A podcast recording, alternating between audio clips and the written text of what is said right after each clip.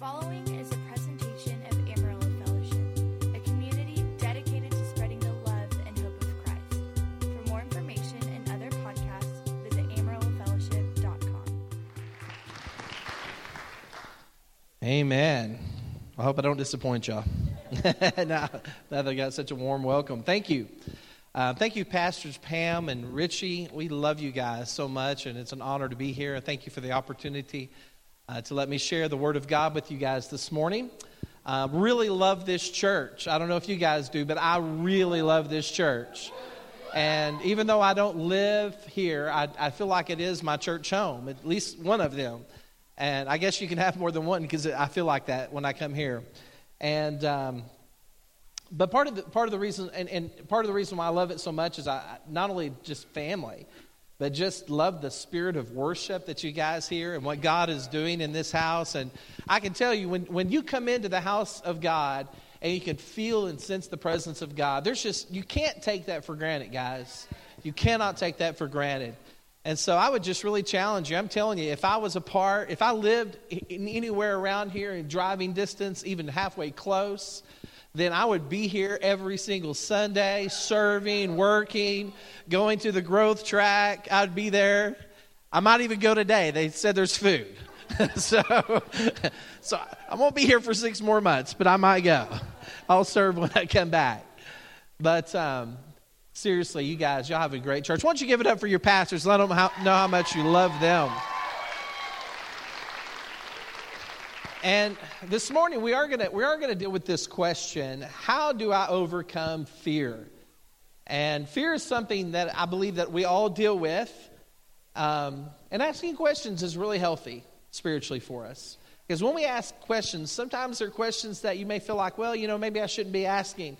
But the reality is, is that when we ask questions, that means that we're searching. It means that we're seeking, that we're looking for answers, that we're asking. Sometimes the Holy Spirit needs to help us because I can tell you that I have not always had all the answers. But God, is, God helps me.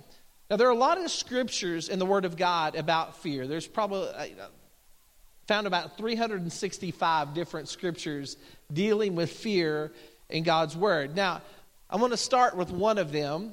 It's Joshua chapter 1, verse 9. Here's what the Word of God tells us Have I not commanded you? Be strong and courageous. Do not be afraid. Do not be discouraged, for the Lord your God will be with you wherever you go. Amen? How many of you love God's word?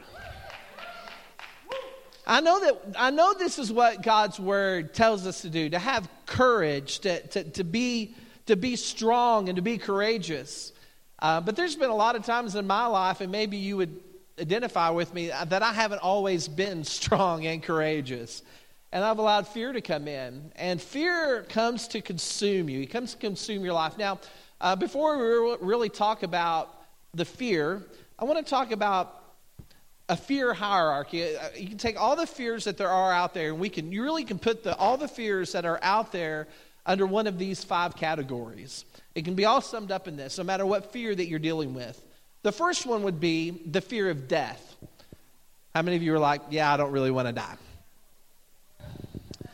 Now, now this one is a common fear. It's, it's, a, it's a common fear to man. Uh, you know, you live and you die. And um, there's only a couple people that's gotten away with doing it a different way.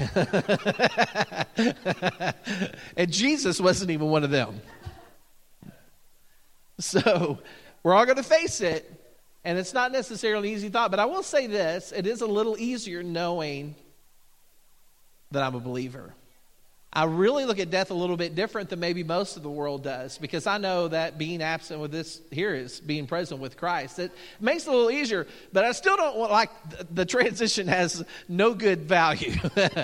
I don't look forward to that part of it at all. Uh, the second fear that uh, most people deal with is the fear of injury, um, being hurt.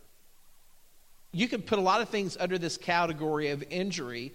Um, how many of you have ever kind of get a little anxiety when you go to the doctor or the dentist or something like that? You're like, man, I don't know what they're going to do to me. They're going to open me up. There's, there's, a, there's fear that can come with that. Or a fear of something that might injure you. Maybe the fear of spiders. I know somebody that's scared of spiders. She's sitting on the front row. I'm, mar- I'm married to her. I- I'm not necessarily scared of them, but she's terrified, so I get to kill lots of spiders.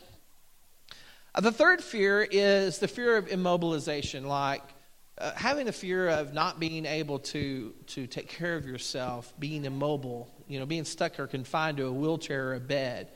Um, maybe you don't really face that fear, but there may maybe some of you do. And that's definitely a fear. So those three fears are real physical fears. Now, the next two are a little different. They're, they're still fears, but just a different type of fear. Because it could be the fear of isolation. The fear of isolation is a fear that you would find like the fear of rejection, uh, maybe pushed to the side, like you, you're not accepted, being forgotten, uh, being marginalized. So those are that's a fear of isolation that maybe no one's ever going to care about me. No one will ever see my problem, my need. Um, and then the fifth fear is the fear of humiliation, which I kind of felt right as I was coming up here. I got a little nervous, got a little scared. Uh, you know, public speaking it, could be way worse. I mean, my fly could be unzipped and it could be bad news. You know, I did check though before I walked up, so I think everything's good. I think. But how many of you know that is a fear? You, you guys ever had those fears? But what happens behind all of this is we focus on the fears. Um, and our focus can really get on the fear, on the thing that we're dealing with that's causing us fear. The reality is, is that the enemy has a plan for fear in your life.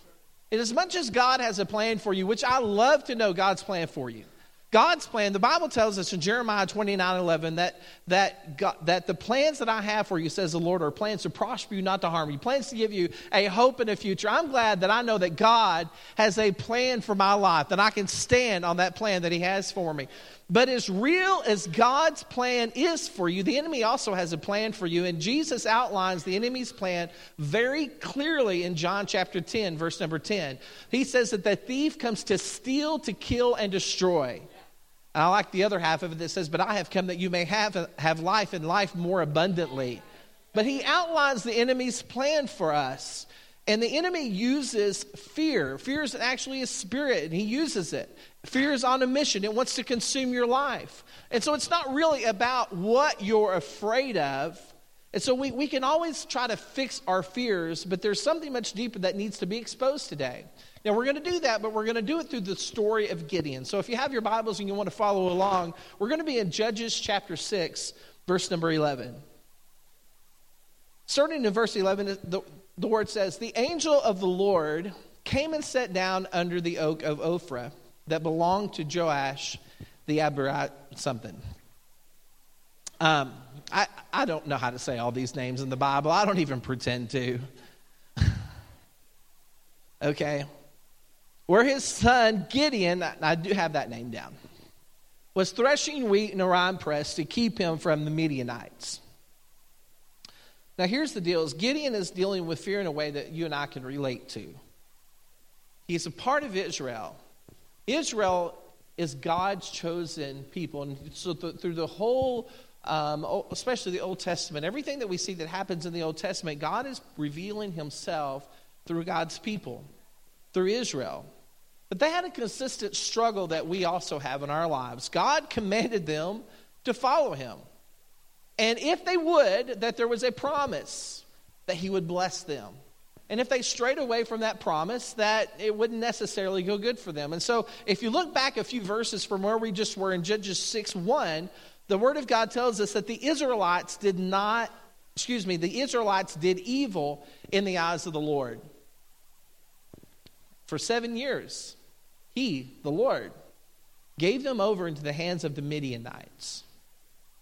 Now, the Bible goes on to say that because the power of Midian was so oppressive that the Israelites, they would prepare shelters for themselves in mountain cliffs and caves and, in, and, and strongholds. Wherever the Israelites planted their crops, the Midianites invaded. They ruined the crops and they didn't spare a living thing. They didn't, they didn't spare sheep, cattle, donkeys, nothing. They, they killed everything in their sight in sight. In fact, the Bible even goes on to say that it was impossible to count them, the raiders, those who come in, it was impossible to count them or their camels. They invaded the land to ravage it. So, can you just imagine? Here are the Midianites coming in. They're here. They're going to destroy the crops. They're going to kill everything in sight. And there's so many of them. They're swarming. And so everyone is running to hide in fear. They're going to caves. They're going to wherever they can go just to, to find some sort of safety. Now, Gideon knows this, and he is living in fear. He is threshing wheat. We find him threshing wheat in a wine press. Now, this is not normal. This is not where you thresh wheat. You don't thresh wheat in a wine press. I didn't just know that, I had to learn it. But it's not normal. You're supposed to thresh wheat in a field because you need the wind to help you separ- separate the, the wheat and the grain. Because of his fear, though, Gideon is hiding in a wine press. He's hoping that no one's going to find him. He's, he's hoping that that the Midianites will pass by. Maybe they won't notice that he's there. But he's here and he's hiding in his fear. And the angel of the Lord came to him because the people of Israel were crying out. I mean, they're like, okay, God, we give up. We need help. And so they're crying out. And so the angel of the Lord comes to Gideon and he says, and he appeared to the Lord, and he says, The Lord is with you, mighty warrior. Now, this is a huge statement of faith that God is speaking through an angel to Gideon. But look at Gideon's response. In verse 13, it says, Pardon me, Lord. But if the Lord is with us, why does all this stuff happen to us? I mean, where are all the wonders that our ancestors told us about when they said, Did not the Lord bring us out from Egypt? I sense just a little bit of sarcasm and all that. And now the Lord's abandoned us and given us to the hand of Midian. And so here, here, here Gideon's response to God speaking into his life is anger. That's the first response that we have to fear. Gideon responds or pushes back with anger. Anger is the reflex of fear. Anger is a secondary emotion. If you're looking closely at anger, it's often the response of whatever fear that we're facing. So you look at the fear and you see the response of anger. Maybe you know someone or have dealt with abuse. All that is is just the fear of losing control, that someone is, is uh, being abusive. Have you noticed that the world has never been more angry around us? I mean, we live in a pretty angry place, don't we? Some of you are on social media. Y'all live in the same world I do, right? It's angry. I mean, everywhere that I look, I see angry. We're afraid of terrorism. We're afraid of what's going to happen to the economy. We're afraid of what's going to happen in our government. And you know what? It, it's expressing itself through anger in all the people around us. So Gideon, he pushes back with anger. And it's real easy for you when something happens in your life for you to get angry. You can get angry with God. You know, God, why did you allow this to go on in my life? Or why did you let this happen to me? and you're angry and the fears in your life is causing anger because you know that God could have done something about your circumstances, but you don't feel like He did. And I'm, you know, this is not necessarily the message that a lot of people want to hear, but the reality is, is that the life that Jesus promised you, we sometimes we like to leave a few of the promises out, like you know the one that says that in this world you're going to have trouble, you're going to have problems, you know. But take heart, I have overcome the world. He never said you're not going to have troubles or trials or hard times or the Midianites aren't going to come in and attack and invade. All he's done is he's giving you the power to be an overcomer in the midst of your struggle and, the, the, your problem. He's given it to you. But we allow fear to come in and it robs us from allowing God's power to work through us. So the Lord comes back in verse, in verse 14 and he says, The Lord turned to him and said, Go in the strength that you have and save Israel out of Midian's hand. Am I not sending you? So here, here the angel of the Lord again is speaking a faith statement to Gideon. Um, Pardon me, Lord. This is Gideon. Excuse me, God. But how can I save Israel? I'm the weakest in my clan. I'm the weakest in my family. How are you going to use me? The second response to fear that we see that comes out of Gideon's life is the response of insecurity. In other words, Gideon is having a pity party. He is hiding in insecurity. A lot of our negative thinking that we have in life comes from our insecurity that is traced back to the fears that we have. So, whatever insecurity that you may be facing, you know, I, I, I heard a, st- a statistic that 60% of ladies deal with this thought every day I'm not blank enough. I'm not smart enough. I'm not pretty enough. I'm not good enough. For guys, there's also insecurities that come. Do I have what it takes? Or why am I failing at what I'm doing? There's all these insecurities that come, and the enemy just uses those insecure, those fears to create insecurities in our life so that we will not fully accomplish the things that God has for us. Because here's the reality we look at ourselves one way, God sees us completely differently. I mean, Gideon is looking at himself, why would it, why would you, why, why me? God's like, You're the perfect choice. You're the perfect choice. Verse 16 The Lord answered, I will be with you, and you will strike down all the Midianites, leaving none alive. So here, the angel of the Lord is again speaking to Gideon, and he's saying, Look, you can do this. You've got this. I've got your back. You're going to do it. Uh, that's pretty encouraging, you'd think. But here Gideon is, and he replies to the Lord. He says, If, if I have found favor in your eyes, give me a sign that it's really you talking to me. Please do not go away until I come back and bring my offering and set it before you. And the Lord said, I'll wait till you return. Now, here God's saying, You got this. You can do it. You know what Gideon does? His response is control. It's, it's the third response that we have with fear is that we try to control our circumstances our situation because here the Lord's with him. I, guys, don't you know the Lord's going to win this battle? But Gideon just wanted to make sure. he wanted to make sure. He, he didn't want to leave anything unchecked. And you may say, oh, that was wisdom on Gideon's part. No, it was fear on Gideon's part. When do we question God? When God says it's done, do we question God? Uh, oh, Lord, let me just make sure it's done. If God has said it, is it not good enough? And if in the creation He said, "Let there be light," and it was done, why can't it? Why can't it be done in our lives that simply? But yet Gideon decides to question God. So when we allow fear to take root, we develop a feeling that we always have to be in control. This happens, you know, we, we get hurt by someone or something and when we're hurt, that hurt plays out. I'm, never, I'm not going to open up my life to people anymore. Or you've been hurt in church. And because you've been hurt in church somewhere else, you're like, you know what? I'd get involved. I'm just going to come. I'm just going to sit in the back. I'm just going to. Not that all you in the back are bad at all. That's not what I'm saying. But it's easy to just play that put that defense mechanism up in our life, feeling like, you know what, I don't want to allow people in because you're assuming something bad is going to happen in your life again. So you guard yourself and you don't open up. Things like being a part of a small group or even going to the growth track is so intimidating to you because you're like, how could God ever use me? But here is Gideon and he's questioning God and he wants everything to be in control. He's like, God, where have you been? Now he's asking God to prove himself. And all this stems from just asking the question what bad could happen? Maybe we need to start asking the question what good could happen?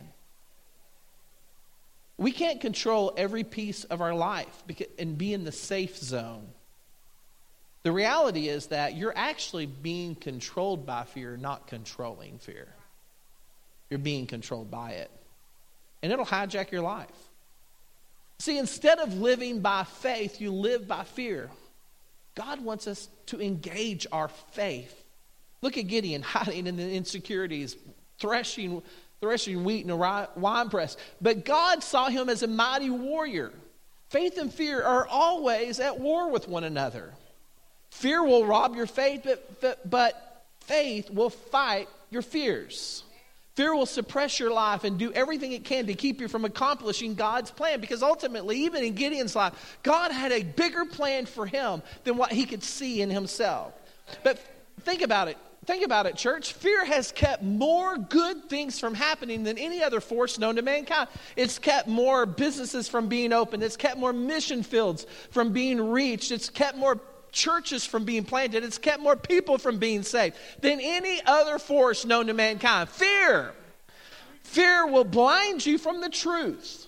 Fear will blind you. Whenever, your cat, whenever fear has uh, consumed your life, you don't see the truth or the reality. You see, you see the reality that fear has created for you. So it'll blind you from the truth. Gideon couldn't see past himself because all he could see was the Midianites. All he could see was the problems. All he could see when God was when God was seeing a mighty warrior on the inside of him. Fear will blind you from the truth, but it'll also bind you to your circumstances.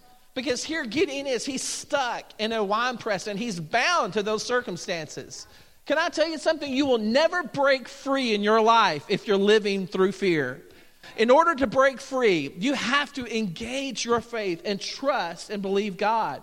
But fear will block you from that, it'll block your faith. Fear is the tool of the enemy, but faith is the gift of God. As a child of God, you are redeemed from the curse of fear. You know how I know that? Because 2 Timothy tells me that God has not given you a spirit of fear, but of power, of love, and of a sound mind. Come on, turn to your neighbor and say, God has redeemed you from the spirit of fear. And for me, this is very real. Um, standing up in front of you, you know, that, that fear of um, being afraid, insecurities. I know that probably better than all of you do. I, whenever I was younger, I had this, these huge insecurities. I don't even know where they came from because I had like the most amazing family. I'm telling you, in my home, I, I, cannot, I cannot imagine growing up in a home with more love. I mean, I'm telling you, I, my, my family, they're amazing. Give yourself a hand, family. I know a lot of my family come, you know, are the, the part of this church, and the reality is, is I can't, I don't even know where the insecurities in my life came from. I, I, I imagine they came because the enemy wanted to detour me from the destiny that God had for me at a very early age. But, man, I walked around in fear and insecurity. I wouldn't talk to people. I didn't make friends. I mean, I'm telling you, I was just a basket case. And really just felt, just really felt like a second class citizen most of the time. Just really felt like, you know, maybe this is just the way that it is. I literally remember in English class, they told us we were going to give a speech. And the teacher called me up and I just did, I just did this. I'm not going up there. I am not going to humiliate myself in front of people. Are you kidding me? And it's really my strongest gift. I mean, what, I mean, as a person, that I can easily stand in front of people and share with boldness and courage the things that God has done in my life. But the reality is, is there were some things that happened to begin to open up those insecurities, and I began to realize who Christ was on the inside of me, and it began to change me. And people, as they spoke life and love to me, I begin, I begin to change from the inside out, knowing who God is on the inside of me. And, and my faith grew as my security in Christ began to grow. What people thought, this really didn't matter. And so all that really mattered is who Jesus was. And that's how I began to overcome fear. But you know, all those things that, all those insecurities that I had early on in life, you know what God really cultivated in, inside of me? It's such a pastor's heart. Because he gave me in those moments the opportunity to learn what it was, what it was like to be the ones that was forgotten. To feel that way. Even though I might have not been that way, I felt that way. And how many of you know perceived reality is reality? It may not be real, but perceived reality becomes your reality. And that's why, if you're living in fear, it's so important for you to understand you have to engage your faith to break out of that, to get out of that wine press, and to become what God wants you to be. And so, just over time, I began to realize how much God really loved me. And as, as, as God grew in my heart, I cultivated this passion where God, I'm telling you, God used that in my life to reach students. I was a youth pastor for 16 years before we ever planted a church. And I'm telling you, you know what I learned? I, I first thought, you know, God, I can't be a youth pastor because, for one, I'm not that cool. Like, I didn't have any friends in school. So, how am I going to get teenagers to come to my church? Right? I mean, this was, the, this was what was going on in my mind. How, how do you do that? Then I learned there was a lot more uncool kids than there are cool. There's a lot more kids searching and needing Jesus. So, I, you know, when we stopped doing youth ministry, I, when we were in Cape Girardeau, Missouri, there in our student ministry, we had over 200 kids that were coming, and they were they were not the cool kids. And I learned that it was so much easier to reach those who who who were marginalized who just needed someone who loved them. And God gave it to me. He put it in my heart to never let anyone be missed, to never allow any person to feel like that they weren't loved. So, I mean, I just, I loved walking around, hugging, giving hugs, and just loving all those students. And I still do it today. Still do it today. As a pastor, God's put that pastor's heart inside of me. Ultimately, what the enemy wanted to use for bad, God used it to good. He used it because when I began to engage my faith, I began to realize the gifts and the callings that God put inside of me. I'm going to give you something. Whenever you begin to, to see fear, whenever fear begins to come into your life, I want to give you something that's going to help you. First of all, stand your ground. This is going to help you spot fear. And when you spot it, stand your ground. Exodus chapter 14, Verse 13 says, Moses answered the people, Do not be afraid, stand firm, and you will see the, the deliverance the Lord will bring to you today. The, the Egyptians you see today will never see you again. The Lord will fight for you. You only need to be still. So just stand your ground. When fear comes in, just say, You know what? God's going to fight my battles for me. God's going to fight this thing for me. And here you find the children of Israel on the edge of the Red Sea, and they had a choice to make. What are they going to do? They're going to go back to Egypt? But they chose to stand their ground that day. So when you spot fear, stand your ground. The second thing is to do is to pray for peace. Philippians chapter 4, verse 6 says, Don't be anxious about anything, but in every situation, by prayer and petition with thanksgiving, present your request to God, and the peace of God, which transcends all understanding, will guard your hearts and minds in Christ Jesus.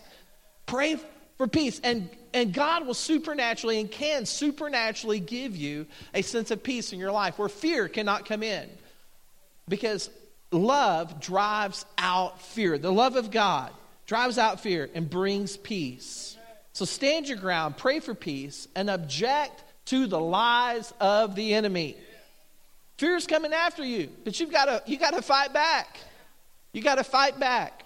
2 Corinthians 10 5 says, We demolish arguments and every pretension that sets itself up against the knowledge of God. And we take captive every thought and make it obedient to Christ. You take captive every thought and make it obedient to Christ. You fight back when the enemy comes after you. Remember this, Philippians 4:13, I can do all things through Christ who gives me strength. And the last one is to trust in God. The psalmist said in Psalm 56 When I'm afraid, I put my trust in you. In God, whose word I praise, in God, who I trust, I am not afraid. What can mere mortals do to me? Trusting God is a matter of faith. So here's the rest of the story. So Gideon overcame his fear by putting his trust in God. And we see that he became victorious. And he did, lead, he did lead Israel out of the hand of Midian. But it's probably not like what you and I would have put together. The story is very interesting. In Judges chapter 7, we find out what happens because here Gideon is. He, he gathers an army of men, 32,000 men. We're going to go defeat Midian. But the Lord speaks to Gideon and he says this He says, Now announce to anyone in the army, anyone who trembles with fear, you can go home. Basically, is what he says. I'm just paraphrasing. 22,000 people packed their bags and they left. Now, here's what most people would say that's, that's not that great to go from 32,000 to 10,000. But you know what he eliminated, right? Everyone who had fear. Um, have you ever heard of addition by subtraction? See, I would rather have an army of 10,000 filled with faith than 32,000 filled with fear. I'd rather have an army of 10,000 filled with faith than 32,000 guys filled with fear. So here's the deal you're going to be scared? Go home. God is going to give us the victory. And if you don't believe it, if you don't have faith, if you can't engage your faith and trust God for it, then go home. God wasn't actually done yet because he put them through another test and said, Gideon, that's still too many guys. So gave them another test. They went down to the, to the river and they did a test. And he sent all but 300 home. Again, I would still rather have. He went from an army to like a team. we're to have a little powwow. We're to put our team meeting together. Now we're going to now we're going to see what happens. But I would rather have the right team. And he had the right guys on the boat this time. And the right team, they, the, these guys are filled with faith. They're behind Gideon. They believe that God's going to win. And then God gives them this strategy that I think is just probably one of the worst military strategies I have ever seen. Uh, no weapons, you don't need any weapons. All you need is a, some. You need some torches. You need a few jars. Get your guys that play the trumpets, and then we're just going to shout. I'm like, are you bringing the choir? I mean, I'm telling you, you won't find anybody in the military that thinks that's a very good strategy. but